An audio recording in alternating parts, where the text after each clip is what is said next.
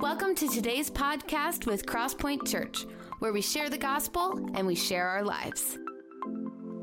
With so many fun and new exciting things going on at church, we want you to be in the loop. So make sure that you check out our Facebook page and that you check out our website at www.crosspointwaverly.com.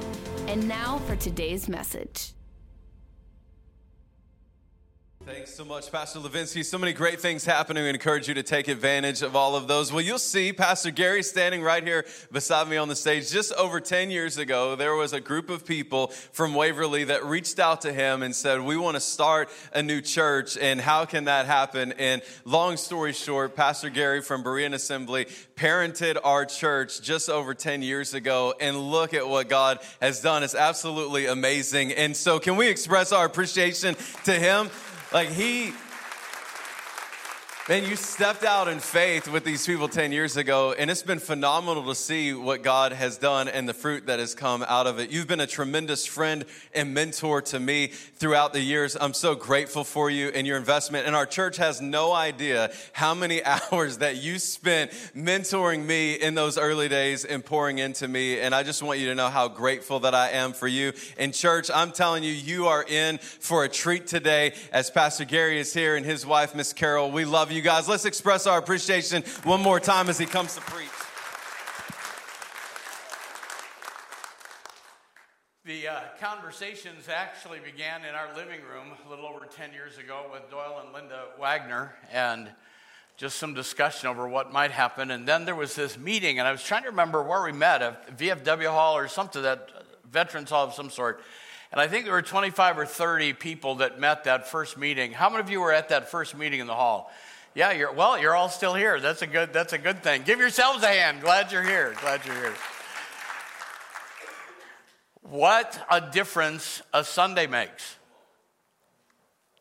Hello? Is there anybody in the house today? See, you have to talk back to me. The only chance that I have of getting done in time is if you talk back to me. Because if I have to amen myself, it takes twice as long for us to get done. So if you want me to finish quickly, there you go. Amen. Nod your head. Hallelujah. Run around the building and we'll be done. Otherwise, we'll be here till about one o'clock. So I've thought about this morning and those first days and those first meetings. And uh, Carol and I were talking early on. She said, Who do you think needs to go to uh, Crosspoint? And I said, Well, it's a couple that I don't think will be interested. Um, I, I, don't know what their interest level will be, but it'd be the Bartholos. And uh, they're successful in Chi Alpha, and what they're doing have really revitalized and changed the culture of Chi Alpha. And so I thought the best way to accomplish that goal is have him preach here. and then he came back and asked if he could come. And what, uh, what an amazing day today is from where it was in that VFW hall. I think we could all say this is the Lord's doing, and it is wonderful in our eyes. If you believe that, let me hear your hands this morning. It is wonderful in our eyes. And then last Sunday, some of you may have felt like the rug got pulled out from under you, a new day, a new direction, a time of transition. And, uh, and, and, I want to talk about. There are times in Scripture where we need to pay specific attention to what's going on. One of those are initiatory moments. There's a lot of discussion today, and I promise not to digress into uh, gender discussions and uh, man, woman, wife, all of that. But if you want to know what God's plan was, go to the initiatory moment. Genesis 2 and 3. What did God establish there? If you want to know what the church should look like, go to Acts chapter 2, an initiatory moment where God establishes what he wants to accomplish. But there are also transition moments in Scripture. And in those transition moments, we need to pay attention to what God does there as well, because you are certainly in a transition time. You have uh, the greatest couple, and I mean this sincerely, the greatest couple that I know pastoring your church, and God has great things for them. And if you love them, let me hear your hands double loud. Come on. But things change, times change. And Jesus demonstrates for us, I believe, what a trans- transition moment should be like. In Luke chapter 4, the Bible tells us what happened in Jesus' life. He grew to adulthood. We see that story and then the gap of his adulthood. We see him baptized in water. Then we see him being led by the Spirit in the wilderness, be tempted of the devil. And then a moment comes where he is reading from the scriptures. He's in the temple. And they give him the scroll to read from, which would not have been unusual. But before I read my text, I want you to just listen to what happens in Luke chapter 4. Unrolling it, the, they gave him the prophet Isaiah, and he read from Isaiah chapter, uh, from Isaiah 61 and 62, the Spirit of the Lord is upon me. He rolled the scroll, gave it back to the attendant, and sat down. And the eyes of everyone in the synagogue were fastened on him. Have you been in those moments in a church service where God moves in in a uniquely supernatural way and you know that today is not going to be like it was last week or the next week?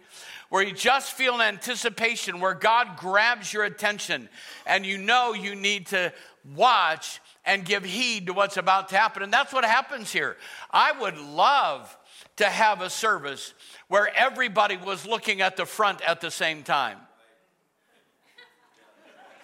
You'd be amazed how discouraging it can be up here, as well as encouraging. And I tell people at the church, they'll say, Pastor, you stared at me all during your preaching. Let me tell you why I stare at people because there are some people I don't want to look at.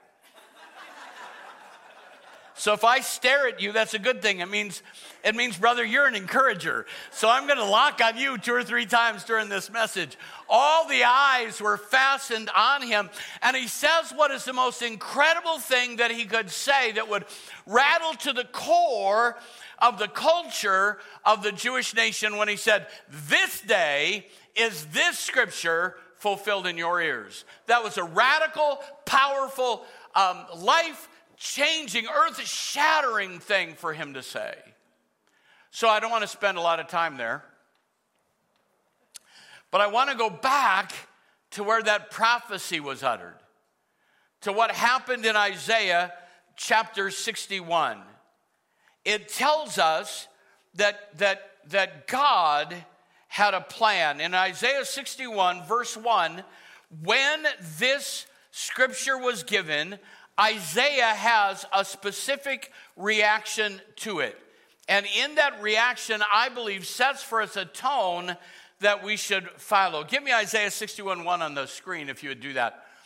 The Spirit of the sovereign Lord is on me because the Lord has anointed me to proclaim the good news to the poor. He has sent me to bind up the brokenhearted, to proclaim freedom for the captives and release from darkness the prisoners. It's that verse in 61 1 that Jesus says was being fulfilled in him in that moment. It's a transition where his ministry is going to shift from simply being a rabbi who's traveling around teaching to a place where he says, I am the fulfillment of the messianic prophecy in Isaiah 61 1, and they couldn't believe what they heard.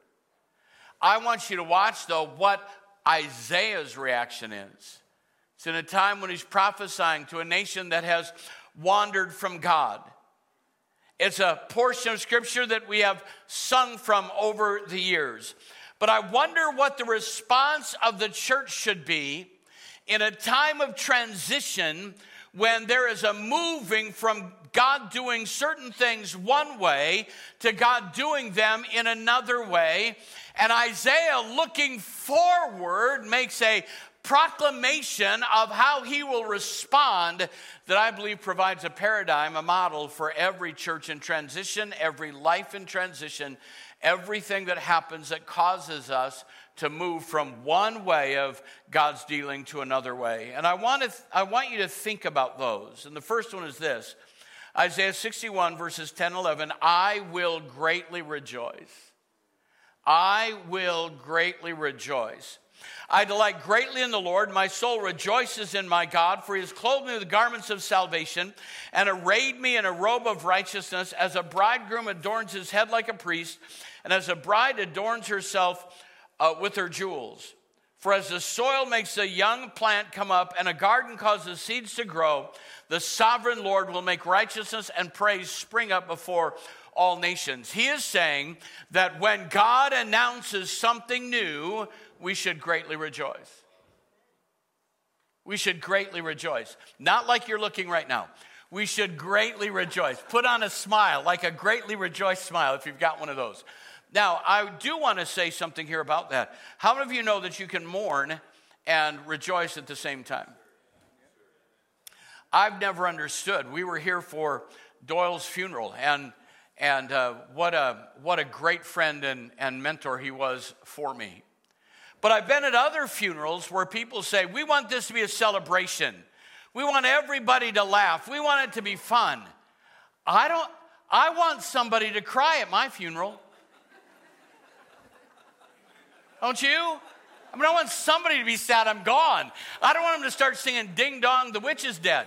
I want them to be glad that I've gone to heaven, but I want somebody to be sad I'm gone. Anybody with me right now?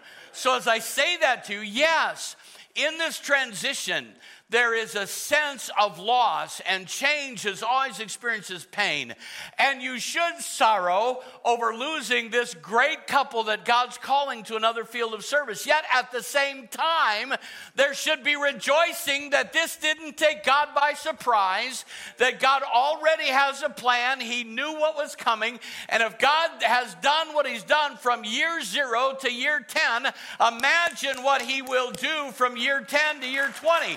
God has not forgotten this place. God has a great plan forward, and our response needs to be let us greatly rejoice. There is much to rejoice in over what God has done to this point. How many of you have experienced God do something supernatural in your life over the last 10 years? There are marriages that have been restored, people who have come to faith in Christ, baptized in the Spirit, baptized in water, lives that have been changed. And Isaiah knows that there's much to give thanks to God for. And we need to remember and rehearse the great things that He has done. In the moments of your discouragement, when life doesn't seem to make sense, when it's making changes that you don't want to see made, those are the times that you look back and say, God, you have been faithful in times past, and I rejoice and celebrate what you have done. I could not have imagined when we're sitting in our living room or in that, in that VFW hall that this is what would happen in 10 years' time. Unbelievable. Rejoice in that, celebrate that. Rejoice in what God has done. You've been on an incredible journey, but in rejoicing with what God has done, you need to also rejoice in what he's going to do. The Spirit of God is upon me, the scripture says. And there is a sense in which how we rejoice or speak to one another makes a difference. The fruit of the Spirit is joy, that we need to rejoice in the Lord always. The joy of the Lord is our strength. And I didn't write this, but I believe it. I believe it's true. If the devil can't steal your joy, he can't take your goods. And don't let anything around you steal the joy of the Lord that should undergird you, even in the midst of trying circumstances. so, now that I've preached, I'm going to meddle. Is that all right? Do I have freedom to meddle? so, I've seen some things along this journey. This isn't my first time around the block, nor my first rodeo. I have been involved with churches, and what happens in transitions usually doesn't go well. Because people get weird. Well, I should say weirder than they already are. Do the things that make for joy. Don't do the things that erode joy. Well, Pastor, what are you talking about? What would erode joy? Oh, I'm so glad you asked. That's the favorite part of my message. Gossip erodes joy. I had, I had someone quote me on Facebook use it for good or don't use it at all.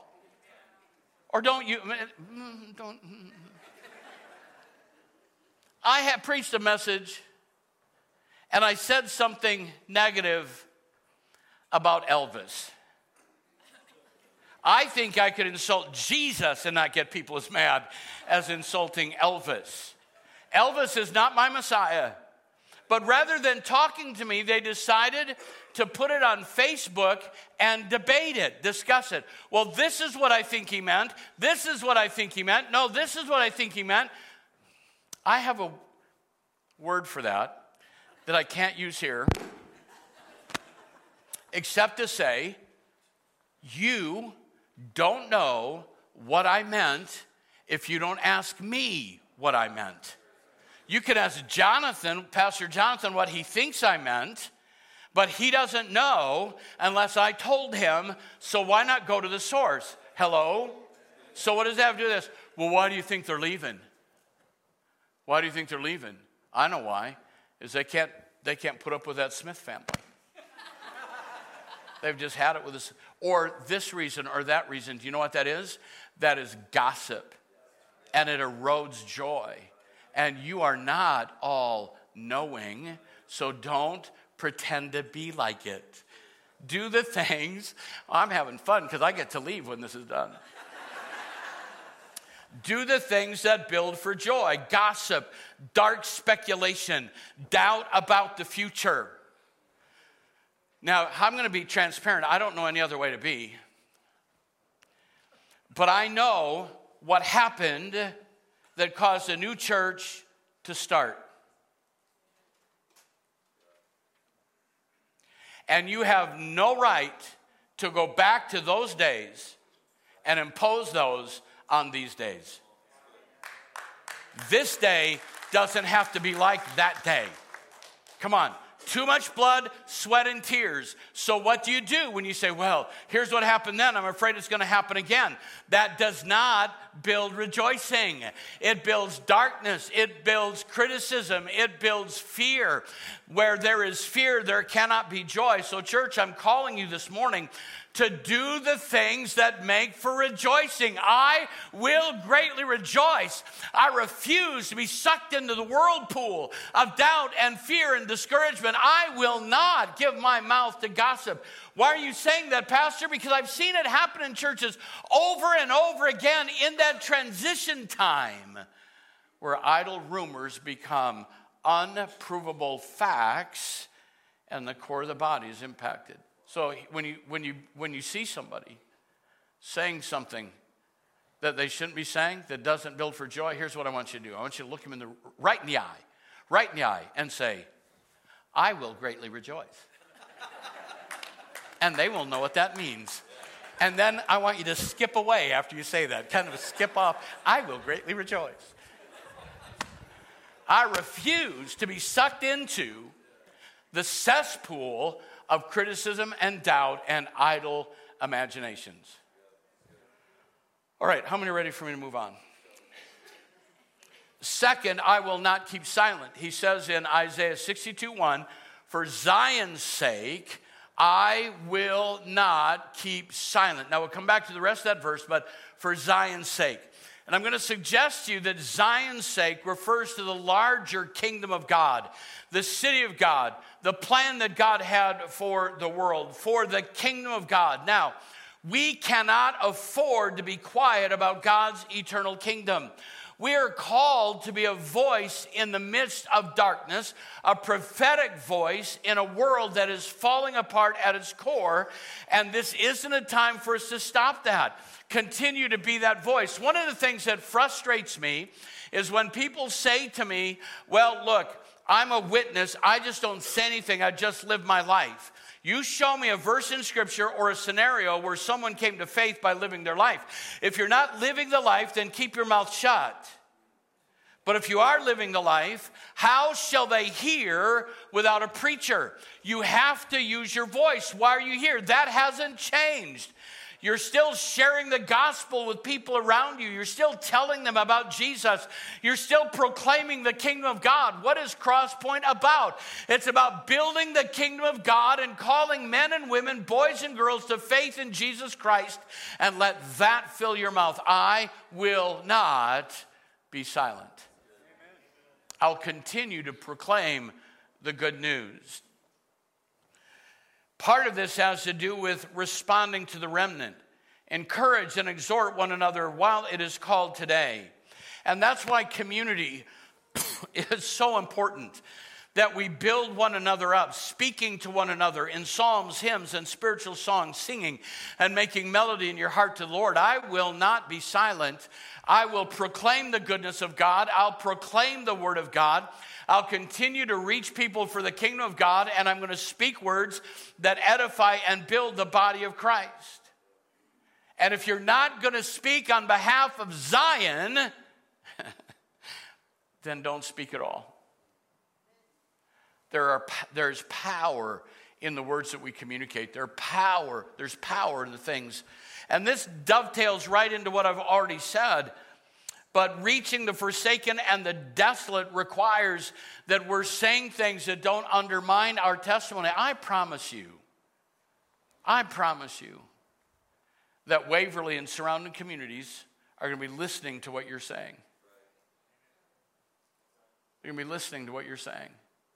In fact, they're going to suggest some things that they want you to say. Isn't it amazing how people on the outside want to look for problems on the inside? Well, I wonder, keep your focus on the things that build Zion leading people to Christ, telling them about Jesus, pouring into their lives. That, that message should not, cannot, ever, ever change. There's a responsibility to be the voice of God. The forsaken and the desolate need to hear about Jesus as much as they did yesterday. They need to hear about it tomorrow. We are the voice of evangelism in this world, and that voice needs to continue to be heard. I saw someone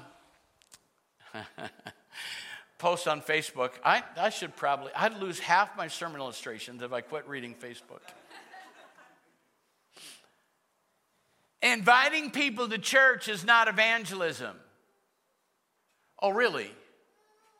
Do you know where the primary place people make a commitment of their life to Jesus Christ is? Without exception, incredible majority. It's not in a home, it's not in a restaurant. Those are all important places to witness. But the primary place people choose to follow Jesus is in response to an altar appeal in a worship service. Bring them to church. Let them experience God. Have enough confidence in the transition that you can continue to invite. You can continue to proclaim. You can continue to talk about what Jesus is doing. Well, I don't know what's going to happen, so I'm not going to talk to anybody. There may be somebody that needs to hear it tomorrow or the next day. You never know what people need to hear. Be that voice. Sometimes God has a way of getting a hold of people that you and I would not approve of. My um, daughter was working, is working, a coworker that she's been working with to invite to come to church. And this coworker is very woke. How many know what that means?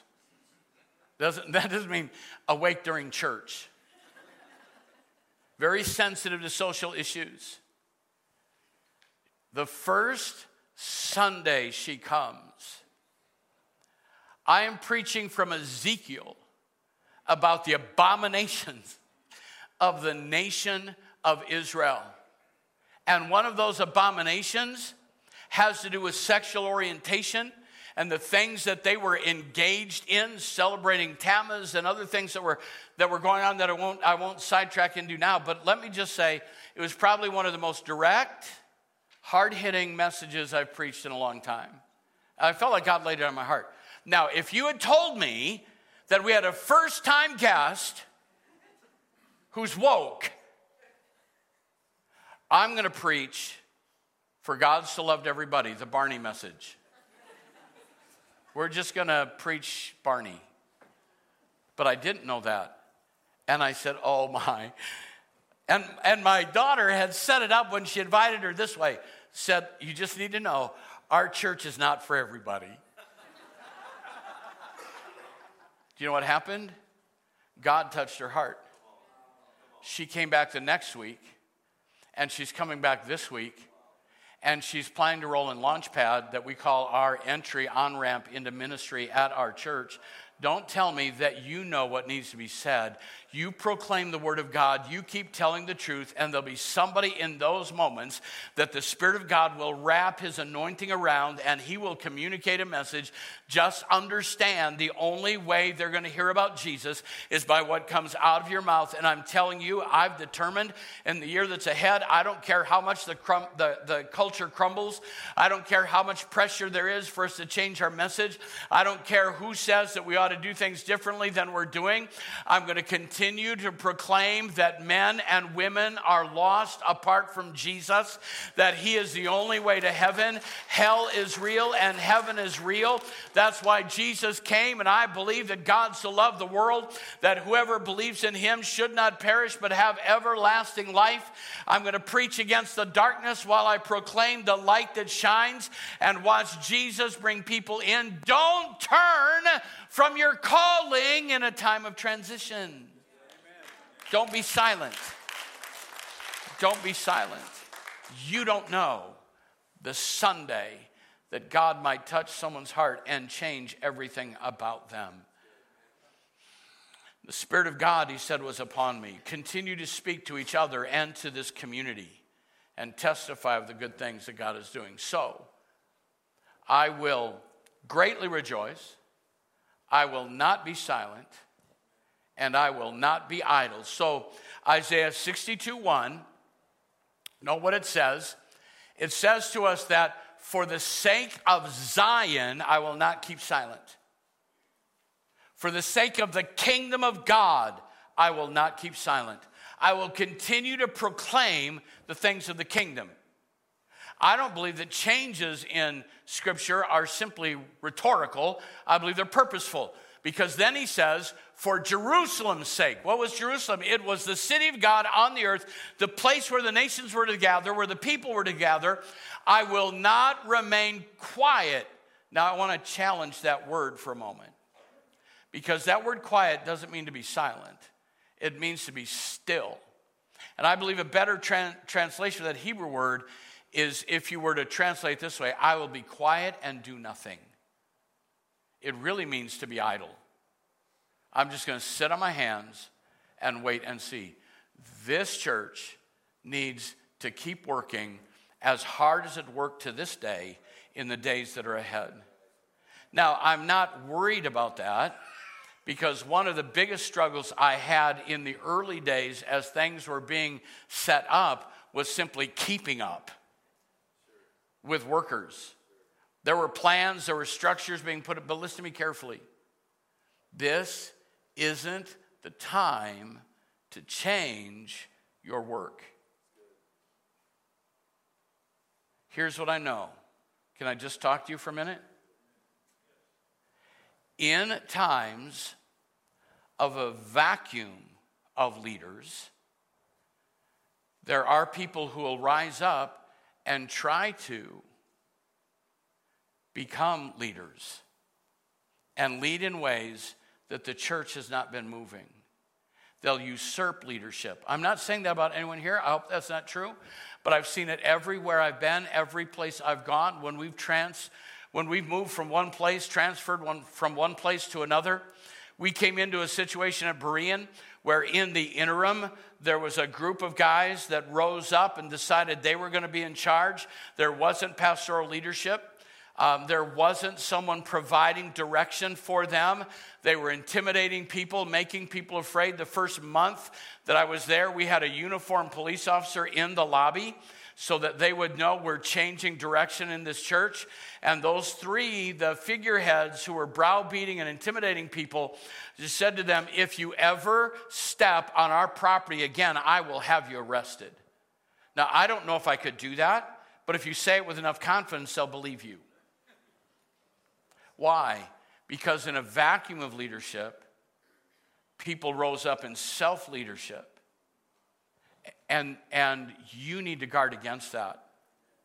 It's great to have a church of strong leaders, but in a transition time, it's not a time to change what happens in leadership. Come on. And here's the other mistake you'll make some of you will think this way, and I know this to be true. I've experienced it. Pastor Jonathan and Erica are going to be here for a period of time, an undefined period of overlap. You need to still honor and respect him and listen to him as a leader. Because the person who helped lead you to this far, there isn't anyone in this church who cares more about the future of this church than this couple on the front row. And don't make the mistake of walking away from their leadership because it's a time of transition.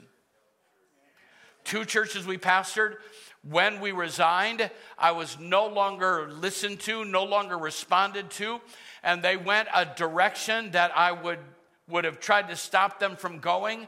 And we watched both churches crumble and fall apart by leadership that followed us. And I'm saying to you, there's no one that cares more about the future than the ones who have led to this point. How many are hearing me now? Do not be idle for for Jerusalem's sake. Stay busy, but stay busy in what you're doing. Don't change the model. Don't change the paradigm. Keep your shoulder to the wheel. Keep driving the oxen. Keep plowing the field. But don't think this is a time for you to make changes that you've been wanting to make the whole time they were here. I'm just preaching now. I may not even have time for a donut. I may need to just get in my truck and drive away. I'm just, listen to me. I have a little bit invested here too. And I'm telling you what I've seen and what I've wept over and when I've watched churches crumble is when, in a vacuum of leadership, people think it's time to change the paradigm. And it is not. It's time to keep doing what you've been doing and keep working hard and then let God raise up the next person to come in and lead you in the way that He wants you to go. ah, this is fun. So, you see, the word idle doesn't really mean to do nothing. The Hebrew intent of the word is idleness is attached to busybodies that are busy doing the wrong things. Every church has them.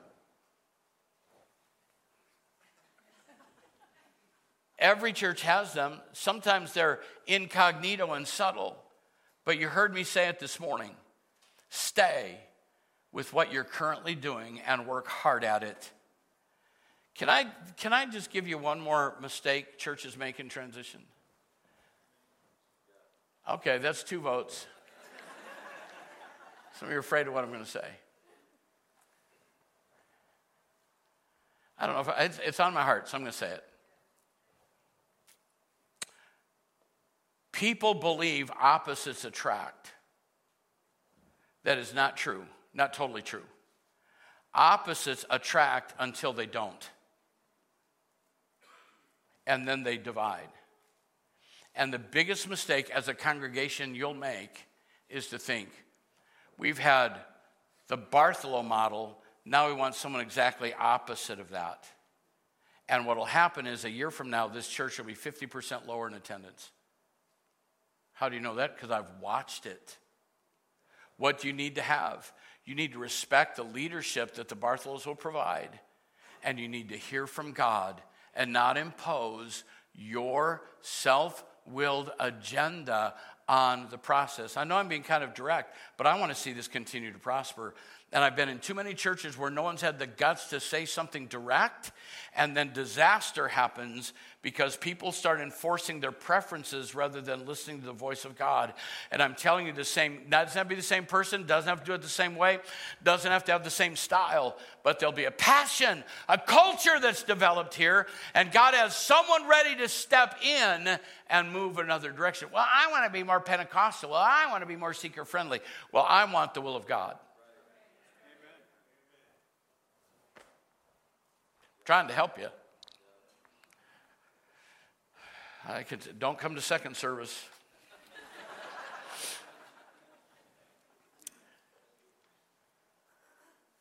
so here's what I would say to you in a time of transition. What should you do? I will greatly rejoice. I will do the things that build for rejoicing. Second, I will not be silent. I will speak the word of the Lord, and I will not be idle. I'll continue to work as hard as I have worked and see what God can do. There was tremendous growth in Crosspoint before it had a name. There was tremendous growth in, in Crosspoint while we were looking for a pastor. Every time I met, there was another 25 people. That can still happen in this transition if you stay on the task God has set before you. So I'd like everyone in the house to stand before Pastor Jonathan comes. I want everyone in the house to stand, worship team to come. And I want you to make a faith declaration that God will hold you accountable to. I want you to say it um, with strength and I want you to say it with authority as your commitment this morning moving forward. Number one is, I will rejoice greatly. Ready? One, two, three. I will greatly rejoice. Say it again. I will greatly rejoice. Number two, I will not be silent. Are you ready? Come on, you can do better than that. Louder. I will not be silent. And number three, I will not be idle. Ready? I will not be idle. Let me pray for you. Lord Jesus, we're so grateful for your love for us, for what you've done in this place. And God, we're expecting greater things in the days that are ahead. And I just pray that you would knit the hearts of people together.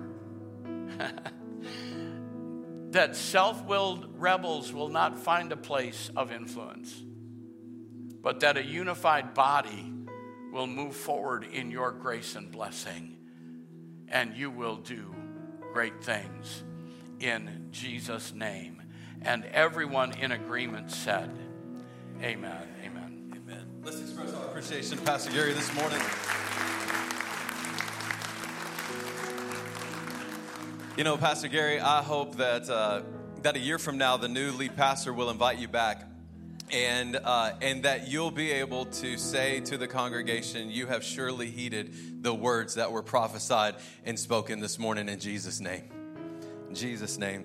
Wow, so grateful for him, the wisdom that he's spoken into my life, and even in this moment, speaking into our church. And I believe that if we'll put these words into practice, that God will be honored and he'll be glorified in all that, that Crosspoint does moving forward. Pastor Gary talked about we just never know what a Sunday uh, can, what can happen on a Sunday. And maybe some of you have come in here today because somebody has invited you and you don't have a relationship with Jesus, or maybe at one time you walked with God, but you've turned your back on Him, and today it's not by accident that you're in this room, but it's on purpose that God, in His love for you, would give you an opportunity to move from being a child of wrath to being a child of God. I'm to ask that you would bow your heads and close your eyes all across this room. This morning, if you say, I need to ask Jesus to come into my life for the very first time, or you say, I need to see my relationship restored back to Him, when I count to three, why don't you slip up your hands all across this room? One, two, three. Lift them up all across this room. Thank you. I see those hands. You can put it down. Three.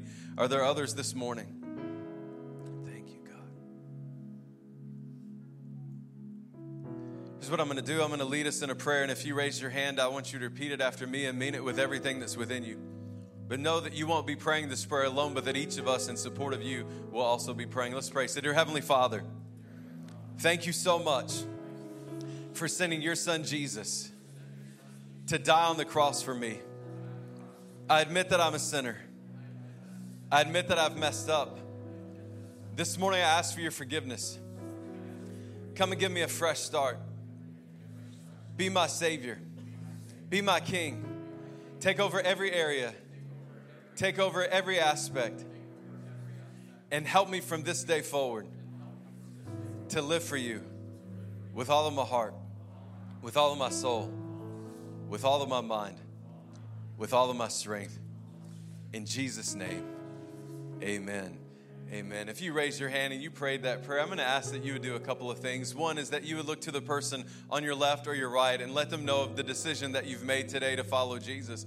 Secondly, in just a moment, the prayer team's going to make their way to both sides of the stage. And if you've come here today needing prayer for anything, I'd encourage you to step out of your seat and come forward for prayer. But also, if you raised your hand and you prayed that prayer, that you would step out of your seat this morning and let somebody pray a prayer of blessing over you today and encourage you in that decision. Well, I'm going to pray. Worship team's going to lead us in another song. Prayer team's going to make their way up to the front. Again, if you've come here today and needing prayer for anything, I'd encourage you to step out of your seat as soon as they begin singing. Lord, we thank you so much for, for your love for us, for the word that has been spoken to our church this morning. God, we pray that each of us would take this word, that we would meditate on it, that we would put it into practice. And Lord, as we look to the future of Crosspoint Church, we look through it, we, we, we look at it with eyes of hope and with faith. Lord, we know that the best days are ahead. And so, God, today, help us to live out these words that have been spoken so that you would be glorified. In Jesus' mighty name, amen. Thanks for joining us. We hope that this message was inspiring and encouraging. For more information about this message or about all things Crosspoint, check out our Facebook and head to our website at www.crosspointwaverly.com.